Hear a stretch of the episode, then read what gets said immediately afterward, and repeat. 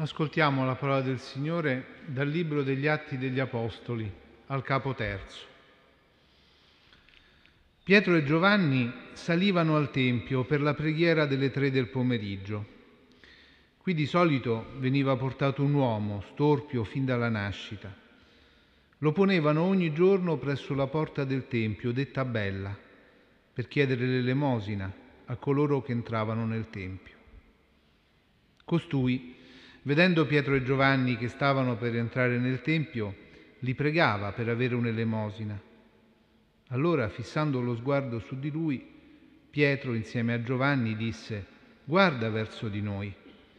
Ed egli si volse a guardarli, sperando di ricevere da loro qualche cosa. Pietro gli disse, non possiedo né argento né oro, ma quello che ho te lo do. Nel nome di Gesù Cristo, il Nazareno, alzati e cammina. Lo prese per la mano destra e lo sollevò. Di colpo i suoi piedi e le caviglie si rinvigorirono e balzato in piedi si mise a camminare ed entrò con loro nel Tempio camminando, saltando e lodando Dio. Tutto il popolo lo vide camminare e lodare Dio e riconoscevano che era colui che sedeva a chiedere l'elemosina alla porta bella del Tempio e furono ricolmi di meraviglia e stupore per quello che gli era accaduto. Questa è la parola del Signore.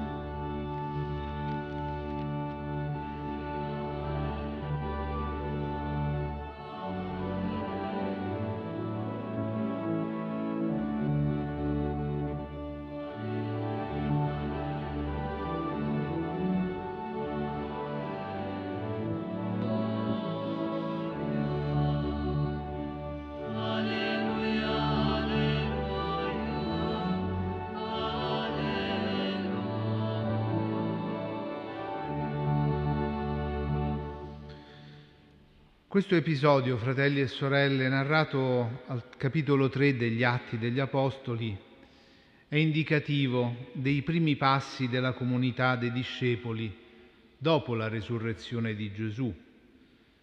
Ed è significativo che sono passi che conducono verso il Tempio, verso il luogo della preghiera, quasi ad indicare ad ogni comunità cristiana qual è la via, la direzione da intraprendere per realizzare i propri sogni.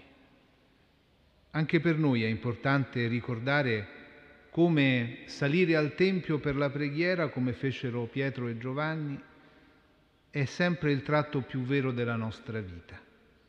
E farlo insieme, non da soli, in una comunione di amore che tutti ci lega. E oggi siamo particolarmente contenti di accogliere numerosi gruppi, un gruppo di cattolici, protestanti, musulmani di Monaco di Baviera, giovani francesi della scuola Saint Louise di Parigi, i pellegrini di una parrocchia luterana del Württemberg, assieme a tanti rappresentanti delle comunità africane di Sant'Egidio presenti qui a Roma. Pietro e Giovanni vanno a due a due, seguendo l'insegnamento del Signore, e la loro concordia, il loro amore, la loro comune passione per il Vangelo non è solo la prima forma di testimonianza, ma anche la ragione della loro forza. Così è di ogni comunità che vuole seguire il Signore. E Pietro e Giovanni furono i primi a muoversi per andare a vedere il sepolcro vuoto. Ce lo ricorda proprio il Vangelo di Giovanni ricordando la corsa del discepolo amato.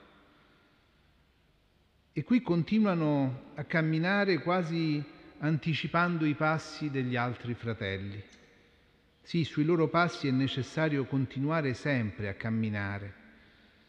E su quel cammino incontrano un uomo storpio fin dalla nascita.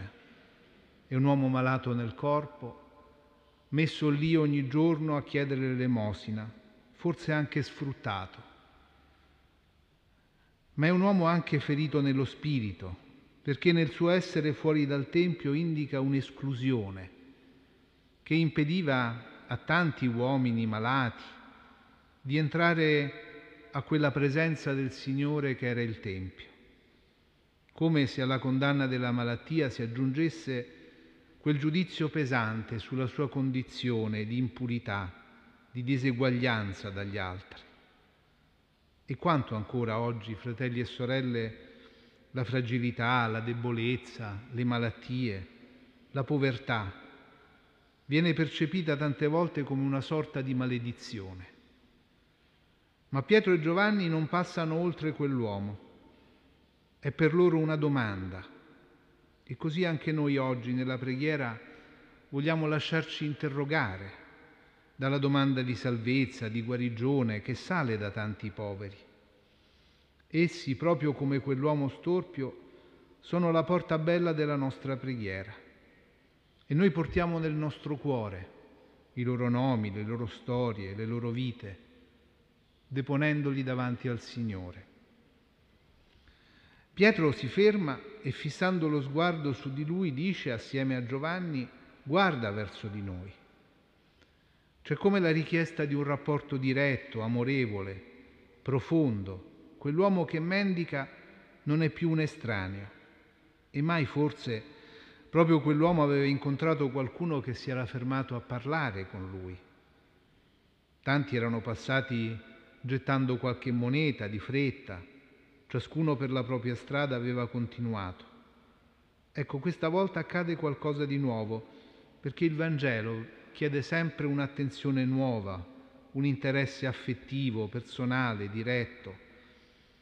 Ed è il frutto della conversione, che nasce anche da questo tempo di Pasqua, in cui in fondo ci siamo tutti riscoperti come mendicanti, cercatori di amore e di senso della vita.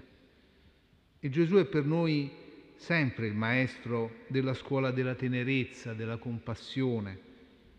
E allora Pietro e Giovanni hanno ricevuto anche il dono dello Spirito, quello che ci prepariamo a ricevere nella Pentecoste.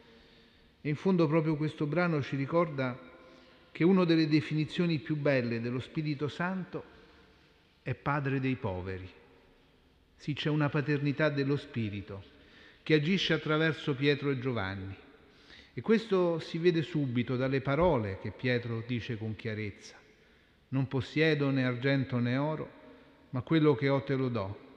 Nel nome di Gesù Cristo il Nazareno, alzati e cammina.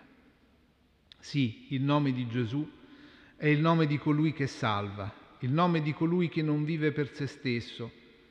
Lui è il segno dell'amore del Padre che ha tanto amato il mondo da dare il suo figlio unigenito.